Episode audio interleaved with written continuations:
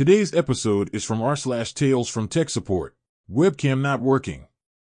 That and a room number is all I had to work with. Popped my head in to find the office empty. Sat down at their laptop, logged in, opened the camera app, and slid the cover off the webcam. It was working. Fixed, I told myself as I shook my head. As it was, another slow day, I decided to do a bit more testing. Five minutes I had confirmed the webcam worked in different browsers and teams. Went back to my lair and typed up the ticket with the following text. Note not the actual text, but something close enough. Hello.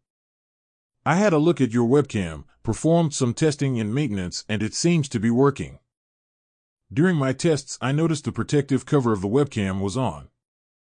This is really easy to miss on the laptop model you have. Just make sure the little slider above your cam is to the right if you want to use it. Please test and let me know if the webcam is working as intended. Kind regards. Turbojelly. Later, when coming back to lunch, said user stopped me to thank me for the email.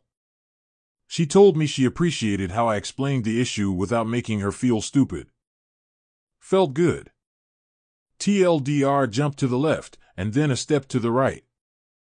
Want to submit a story or have some feedback for us? Visit talesfromtheinternet.show or send us an email at feedback at talesfromtheinternet.show.